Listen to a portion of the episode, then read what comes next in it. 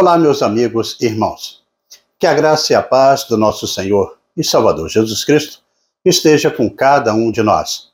Começamos aqui mais uma lição da revista Palavra e Vida, produzida pelo Departamento de Educação Cristã, juntamente com o Departamento de Comunicação da Convenção Batista Fluminense. Esta revista foi escrita pelo pastor Luciano Conzedei dos Santos e tem o título O Reino e o Monte, a cidadania do reino e o sermão do monte. Mas antes de começarmos a apresentação desta nossa sexta lição, que traz o título Uma Oração Genuína, eu te convido a se inscrever gratuitamente no nosso canal, no botão que está escrito aqui embaixo, onde está escrito aí, inscreva-se. Curta, deixe o seu comentário e acione o sino das notificações, para que você possa receber todas as lições no momento em que nós estivermos publicando. Ah, não esqueça, compartilha também, para que mais pessoas possam, juntamente com a gente, desfrutar da aprendizagem da Palavra de Deus. Toda semana, nós estaremos publicando aqui uma nova lição, para estudarmos juntos. A lição de número 6, como eu disse, ela traz o título Uma Oração Genuína. E tem o texto base no capítulo 6 do Evangelho de Mateus, do versículo 5 ao versículo 8, e que nós estaremos lendo neste momento para a introdução desta lição.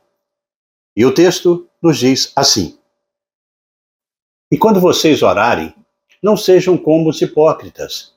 Eles gostam de ficar orando em pé nas sinagogas e nas esquinas, a fim de serem vistos pelos outros. Eu lhes asseguro que eles já receberam sua plena recompensa. Mas quando você orar, vá para o seu quarto, feche a porta e ore a seu pai, que está no secreto. Então seu pai, que vê no secreto, o recompensará. E quando orarem, não fiquem sempre repetindo as mesmas coisas, como fazem os pagãos. Eles pensam que por muito falarem, serão ouvidos. Não sejam iguais a eles, porque o seu Pai sabe do que vocês precisam, antes mesmo de o pedirem.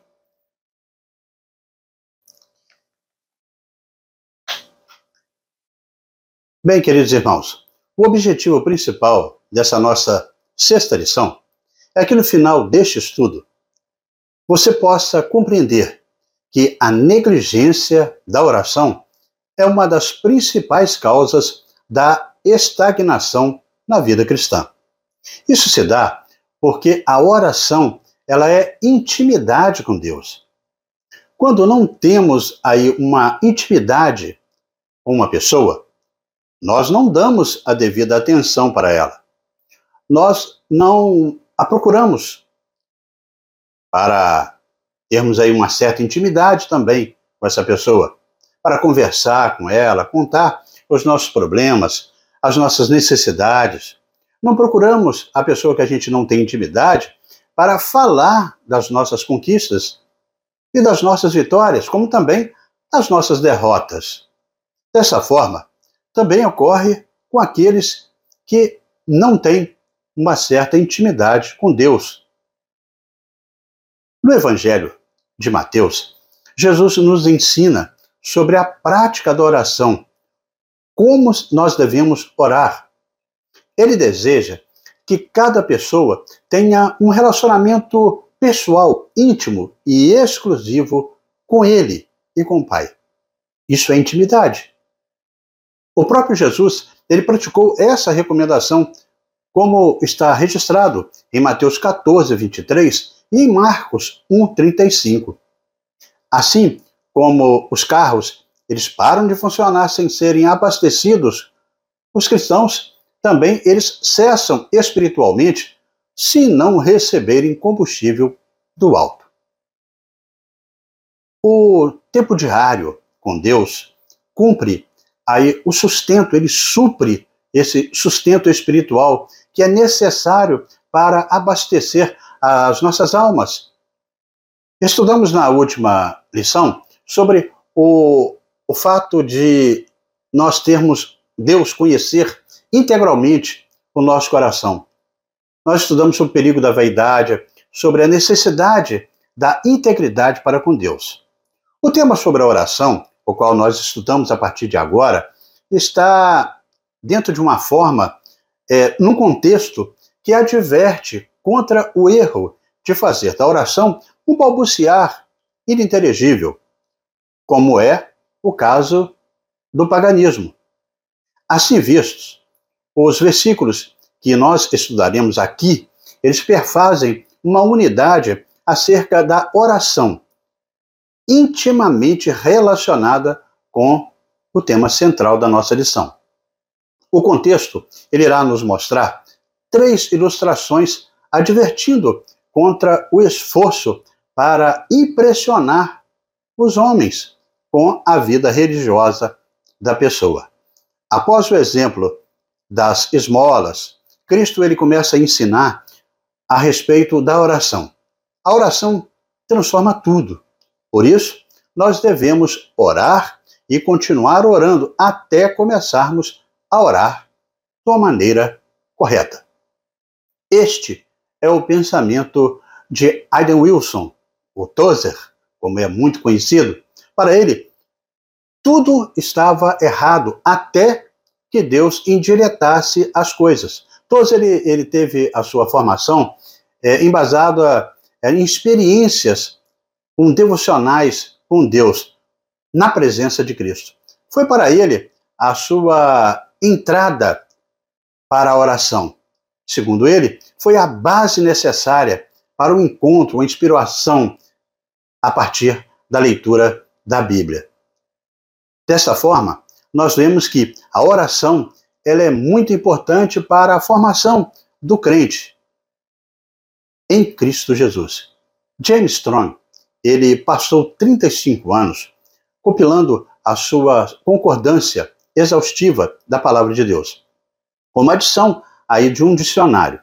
Ao final, ele catalogou aí a palavra orar em suas mais diversas formas. E de acordo com ele, 370 vezes esse termo aparece na Bíblia. Assim, nós vemos a importância da oração.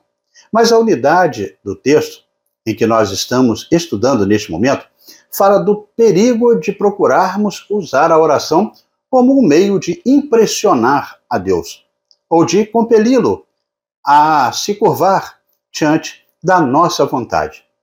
Uma das maiores evidências quanto a isso é o fato de que o tema terá uma estrutura a qual estudaremos mais adiante. Outro autor também nos passa que existem fatos que são importantes quanto à questão da oração. Uma delas é orar, não é pleitear uma causa diante de Deus. Um Deus indisposto é pensar os pensamentos de Deus, a maneira como Deus quer. Então estamos diante de um contexto que adverte contra o erro de fazer da oração um balbuciar ininteligível, como é o caso dos pagãos, como nós assim já falamos. Mais uma vez, nós vemos um esforço para impressionar homens. Só devemos tomar cuidado com o contexto. No verso 6 que lemos, ao achar que devemos orar somente no quarto, não existe esse direcionamento para isso. Mais uma vez, está ligado ao fato da vaidade humana de desejar holofotes. Então sai do holofote e vai para o seu quarto. Existe uma advertência de se procurar controlar a Deus. Isso não tem como, não tem cabimento. Além disso, não há uma proibição à sincera repetição. No Getsêmani, por exemplo, Jesus ele orou 3 vezes, dizendo as mesmas palavras, conforme destaca Mateus no versículo 44 do capítulo 26. Praticamos aí a oração, e nós precisamos entender essa oração de Jesus. Ele derrama o seu coração, ele fala as mesmas palavras, porém ele não repete de maneira a balbuciar palavras ao vento. Jesus passou a dar um novo sentido à vida dos judeus quando ele iniciou o seu ministério público. Ele veio para reformar os conceitos, inovar a alma da religião judaica. Os rabinos, eles tinham a intenção de que o povo vivesse numa aparência religiosa, como eles mesmos viviam. Olha, isso é notado pelos outros. Então, havia uma pressão para isso. Mas Jesus, ele apontou uma nova direção e ações distintas àqueles que nós estudaremos nesta lição a partir deste momento.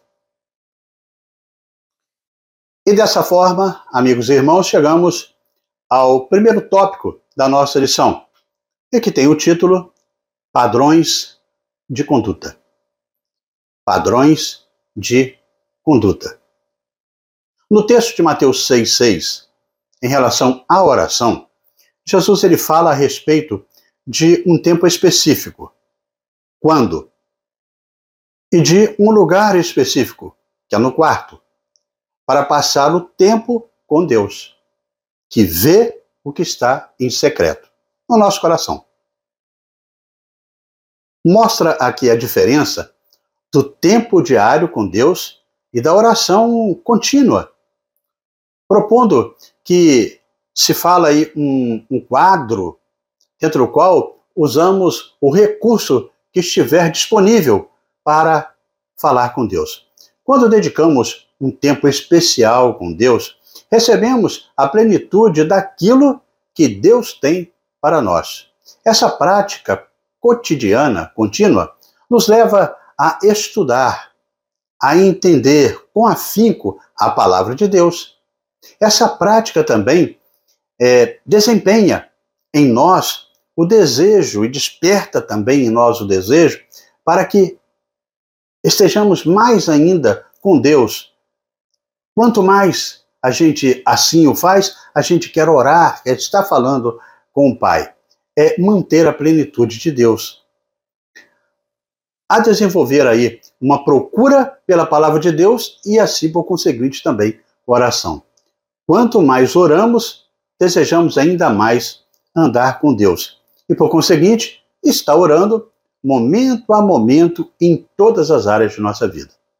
A base da fé dos judeus, tinha sido manchada, maculada, e é retratada aqui por Jesus como uma antiga prática dos hipócritas e gentios, de acordo com Mateus 6,4. Os discípulos de Jesus receberam aí um novo padrão.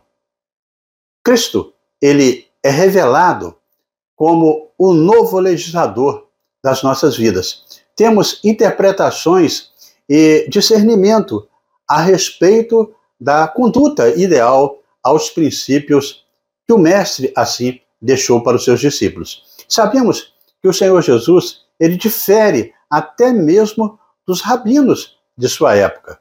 Um homem pode ver somente os sinais exteriores que os outros estão lhe comunicando. Porém, Deus, ele enxerga o recesso do nosso coração, dentro do nosso coração, não necessitando de nenhuma amostra exterior para que isso aí seja revelado. Então, Deus ele está de olho no nosso coração. Devemos prepararmos para orar em lugares onde estejam isolados dos semelhantes. Isso quer dizer, isolarmos de tudo para encontrarmos ali a Deus. Para todos esses assuntos aí que nós aqui colocamos até o momento, a recompensa está por vir a recompensa do Pai Celestial prometida aos homens que o amam, que querem agradá-lo, que recebem a aprovação dele. O Evangelho de Mateus não pode ser colocado como se fosse aí um documento judaico. Apenas ele é muito mais que isso. Porque foi escrito quando o cristianismo já tinha 50 anos. De fato, visava ser aí um manual de instrução cristã. Nele, um padrão de conduta mais elevado é estabelecido. Jesus está penetrando o coração daquelas pessoas, dos seus discípulos, com espiritualidade. Vai além de dogmas estabelecidos pelos rabinos da sua época e está acima da prática de líderes religiosos de cada tempo vindouro. O verso 6, ele esclarece mais um pouco da nossa conduta. Tu, porém, quando orares, entra no seu quarto e fecha a porta, orando ao teu Pai, que está em secreto, e teu Pai, que vê em secreto, te recompensará. É o que está escrito lá. Nós devemos, então, orar em particular, antes de orar em público, conforme destaca o versículo 6 que lemos. Não é errado orar em público ou na congregação, ao agradecer o alimento, juntamente com a família, ou ainda ao buscar auxílio de Deus. Mas a primeira questão é que é errado orar em público se você não tem o hábito de orar no particular, ou seja, você não tem uma intimidade com Deus. Aqueles que estão nos observando podem pensar que nós praticamos a oração em nossa vida particular, e isso não é verdade. O que Deus quer é a sinceridade.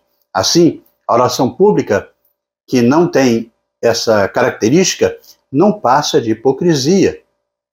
A palavra quarto também pode ser traduzida por uma câmara particular e se refere à despensa de uma casa.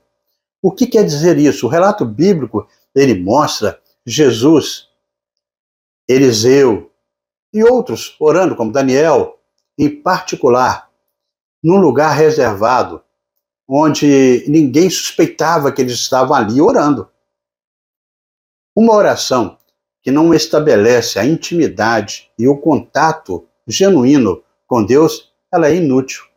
Jesus, ele presume que seus seguidores, eles devem não só dar esmolas, mas orar, mas isso tudo deve ter uma motivação só, saindo do seu coração.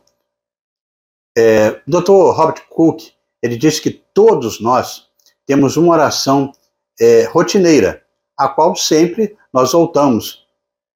Mas nós livramos dela quando podemos começar a orar de fato. Então, pensando assim, nós vemos isso, que não apenas em nossas orações particulares, às vezes repetimos certos pedidos a Deus, mas para alguns, orar é como colocar um pendrive lá no aparelho de som e deixar tocando. Um playlist, né? Enquanto vão fazer outras coisas. Deus, ele não tem como responder às orações que não são sinceras, que não partem do coração, visto que estas, elas não convenceram nem mesmo os seus autores. Mas isso fica para uma próxima análise. E dessa maneira, irmãos, chegamos ao segundo tópico da nossa lição, e que tem o título A Sinceridade do Coração na Oração. A sinceridade do coração na oração. Sinceridade, esse substantivo feminino, bem como o adjetivo sincero, ele tem a sua etimologia herdada do latim sincerus, que significa limpo e puro. Mas há uma explicação histórica que associa o termo sincero com o significado de verdadeiro, autêntico, franco e genuíno. Este fato se deu devido a um hábito em Roma. Alguns escultores menos qualificados, eles usavam cera para disfarçar as imperfeições das suas esculturas. Ao que o Senado romano, ele editou um decreto que regulamentava que todas as esculturas produzidas em Roma deveriam ser sine cera, ou seja, sem cera, ou disfarces, de forma honesta. É o que conta a chamada etimologia popular dessa palavra. E assim devem ser as nossas orações.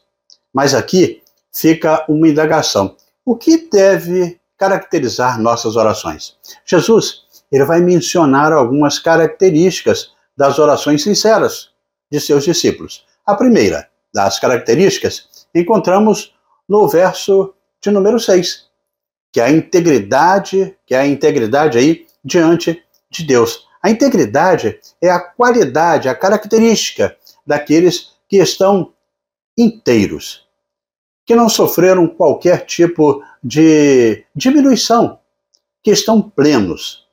Assim, quando você orar, vê esse contexto, é para ir para o quarto, fechar a porta, orar ao seu Pai que está em secreto, como nós assim aprendemos.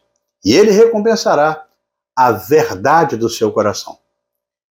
A segunda das características aí é que os pagãos, eles acreditavam que repetindo muitas vezes o nome do seu Deus, seriam atendidos. No versículo 7, Jesus ele ensina que a sinceridade reflete o caráter cristão e a convicção da sua fé, como lemos também em Hebreus 10, 22, que diz: assim que aproximamos de Deus com o coração sincero e com plena convicção da fé, nós vamos ter um coração aspergidos para purificar também uma consciência de culpa dos nossos corpos, com a água pura que vem do Evangelho de Cristo. O apóstolo Paulo, assim, ele declara para nós.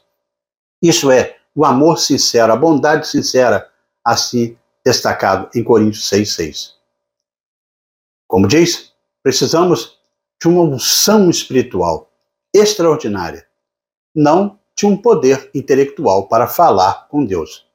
O fato de repetir um pedido não o torna uma vã repetição, pois tanto Jesus quanto Paulo, eles repetiram algumas petições, mas, como a gente falou anteriormente, era um pedido não vão, porque não era um pedido que saía da boca para fora, mas eram pedidos que saíam do coração.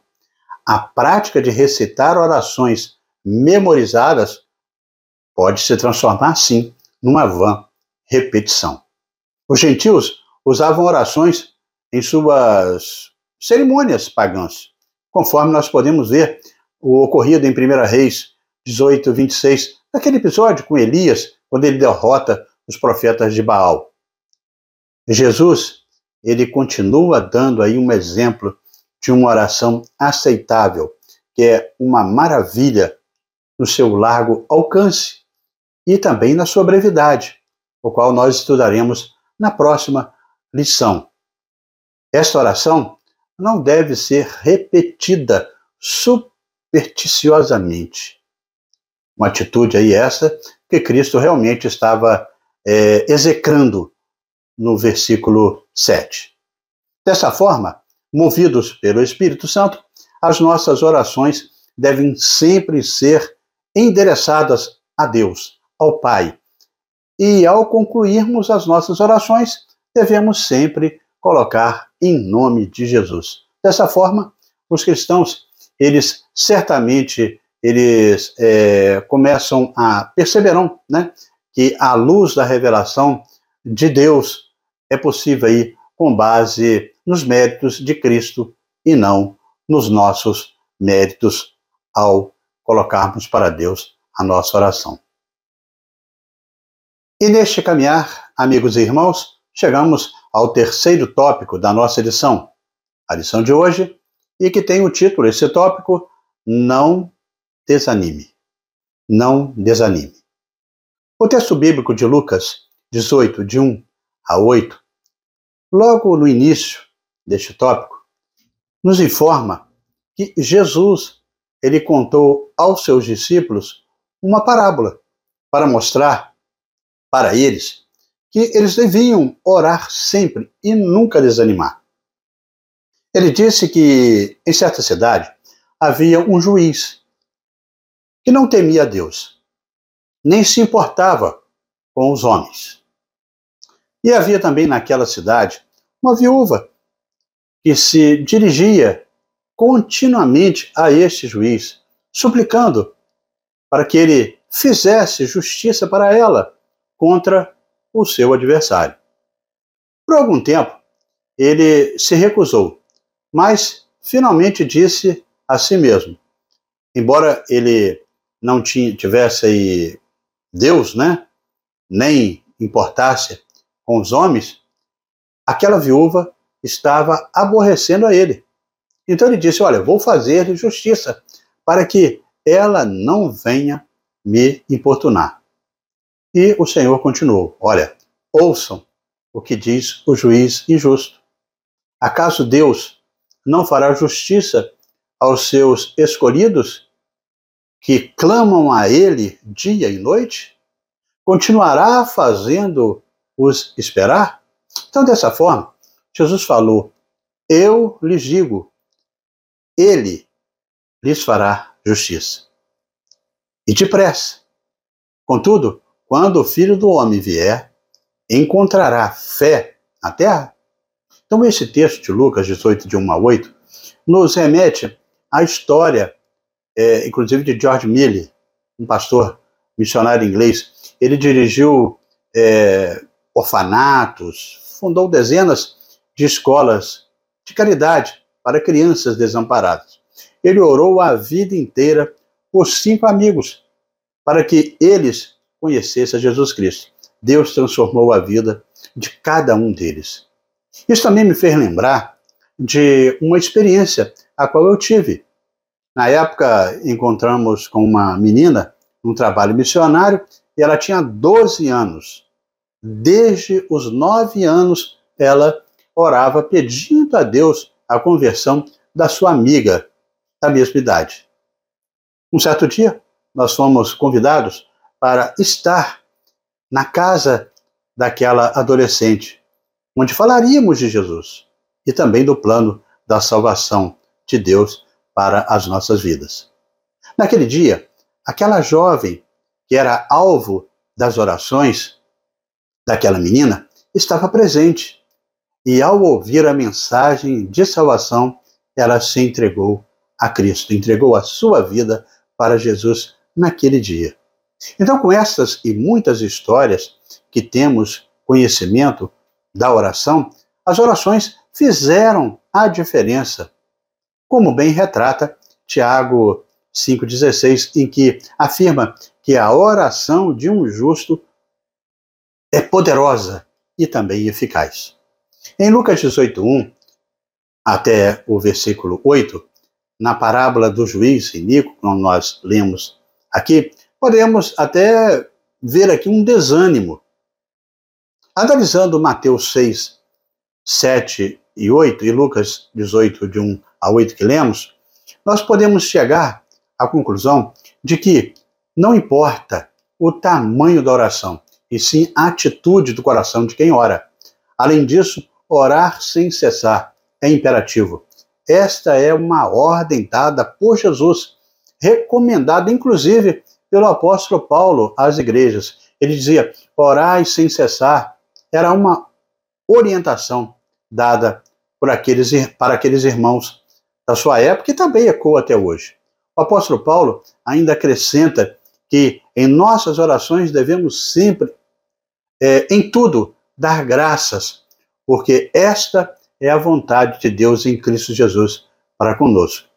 Orar sem cessar é permanecer com o coração na presença do Senhor, continuamente em dependência de sua graça e da sua misericórdia. Muitos têm tendência de desistir de orar. Pressionados pelas circunstâncias, tendem a jogar a toalha. Jogar a toalha aí é uma expressão frequentemente usada em referência a um treinador de um certo lutador ou do corner desta pessoa, que literalmente eles jogam a toalha no ringue, significando aí que a luta deve terminar, porque o adversário está agredindo muito, está vencendo o seu oponente. Mas nós, que pertencemos ao reino de Deus, precisamos perseverar, enfrentar tudo com a oração. O verbo resistir também é importante para nós. Deus quer que conservemos firmes. Deus nos dá forças para não sucumbirmos e não ceder. Jesus ensina a orar para Deus, como Pai. Orarás a teu Pai, pois o Pai recompensará, pois ele conhece as nossas necessidades. E assim, amigos e irmãos, nós chegamos à conclusão desta nossa sexta lição da revista Palavra e Vida, escrita pelo pastor Luciano Conzedei dos Santos. Jesus, ele deixou ensinamentos importantes sobre a oração, como nós estudamos, que é um modo adequado de falar com Deus, de Deus conhecer o nosso coração. Cada pessoa que é salva deve orar reservadamente, sem vãs repetições. Mas devemos também entender que as orações são parte da adoração ao Senhor. E é nesta expressão da intimidade com o Pai que nós renovamos a nossa fé e fortificamos também a nossa fé a cada dia.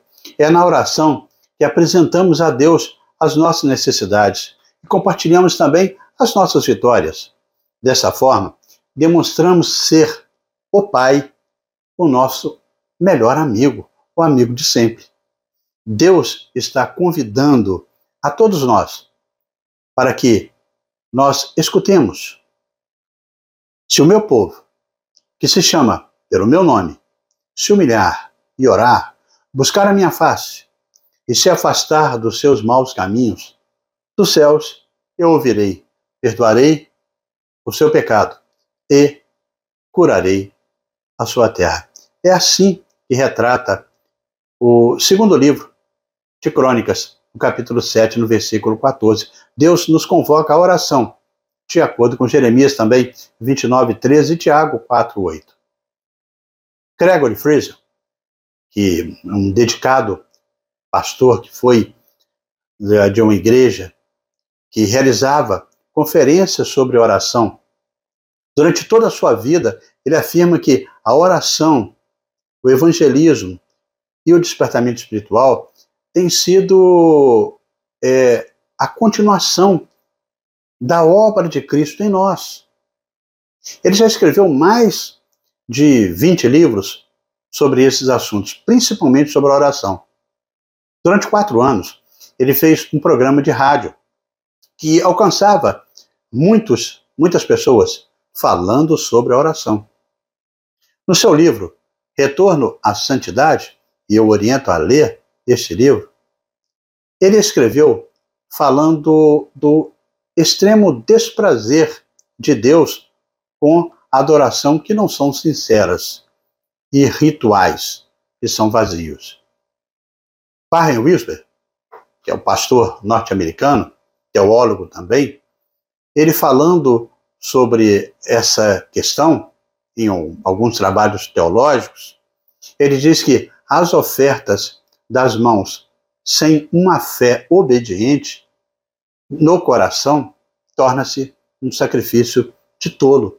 Então, dessa forma, ao resumirmos essa lição, é que Deus quer que sejamos sinceros no nosso relacionamento para com ele. E aqui vai umas dicas para tal, como nos orienta aí o apóstolo Paulo, em Colossenses 4:2. Dediquem-se à oração, estejam alerta e sejam agradecidos. Então, sempre que você orar, faça os seus pedidos de oração de forma específica. Esteja integrado com o estudo da palavra de Deus e a oração. Isso vai ajudar a ter mais efetividade no coração e, com mais fervor e confiança, o saber que está orando de acordo com a vontade de Deus. Na medida em que você orar, peça a Deus para trabalhar em sua própria vida e lembre-se de anotar essas mudanças que vão acontecendo em uma agenda. Assim, você verá no final, poderá ter aí uma grande evolução na sua vida, no seu relacionamento para com o Pai. Faça também uma lista de nomes das pessoas pelas quais você quer interceder. E sempre faça isso de maneira cotidiana. A oração também é um exercício da sua alma. Assim, fazer a cada dia, você com certeza estará mais forte na sua fé. E agora, amigos e irmãos, chegamos ao nosso momento para pensar e agir com 3 reflexões. A primeira, a prática da oração em sua vida. A sua vida cristã agrada a Deus? Irmãos, nós temos que ter em mente, como aprendemos na lição de hoje, que a dimensão da oração que Deus quer que nós alcancemos, está além do tipo normal e tradicional que muitas pessoas assim pensam ser oração. A oração que Deus pretende que nós realizemos é aquela que supera a nossa mente natural e entra no sobrenatural, entra no nosso coração, é a nossa mente falando com Deus. Isso tudo para que possamos ver aquilo que é impossível para nós, sendo possível para Deus. É uma entrega, uma contrição, uma adoração, é fé, é reverência, é amor para com o Pai.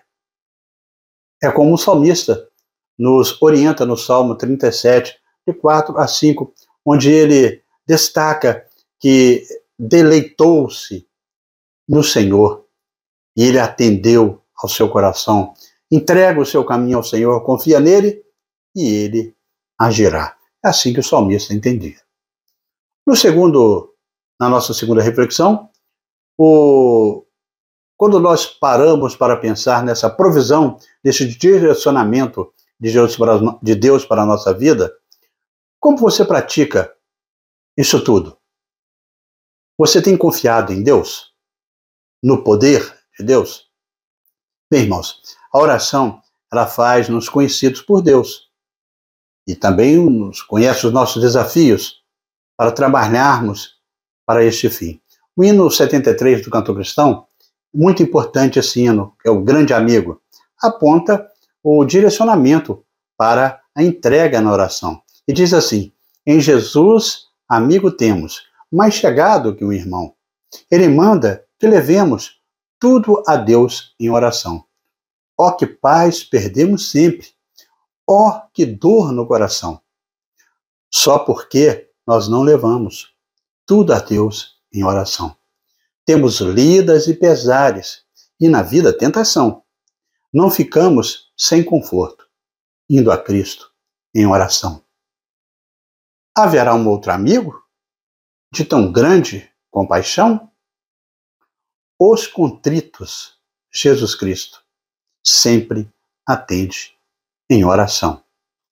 E se nós desfalecemos, Cristo estende-nos a mão, pois é sempre a nossa força e refúgio em oração. Se este mundo nos despreza, Cristo é nosso em oração. Em seus braços nos acolhe e nos dá consolação. Que belo hino, né? Você também crê assim, como o autor deste tão belo hino, criamos assim. Terceira reflexão. A fé obediente no coração é imprescindível no reino de Deus. Você, ao orar, está pronto a obedecer se Deus disser sim, não ou espera? Lembre-se, e não esqueça disso, que Deus sempre estará respondendo às suas orações.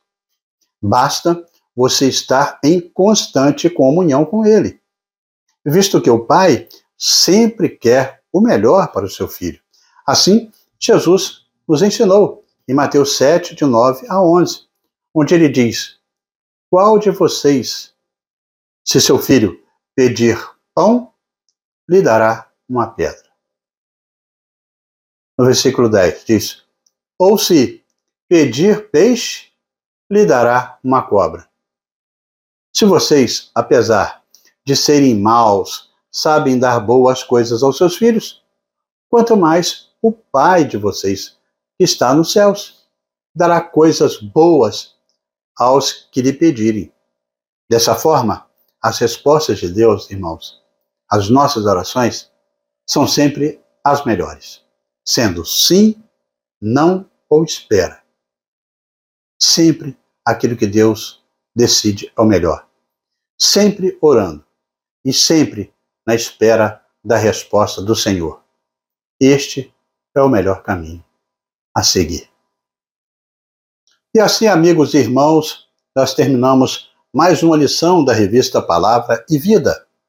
Mas antes de você sair, eu convido você a se inscrever no nosso canal. No botão aqui embaixo, onde está escrito inscreva-se. Curta, deixe o seu comentário, acione o sino das notificações e compartilhe para mais alguma pessoa aí. Sua amiga, seu irmão, de igreja. Para que eles também possam desfrutar do conteúdo para a edificação de cada um na aprendizagem da Palavra de Deus juntamente conosco. Na próxima semana, nós estaremos estudando a lição de número 7, com o título Oração Modelo. Estaremos publicando aqui esta nova lição, se Deus assim nos permitir. Amém?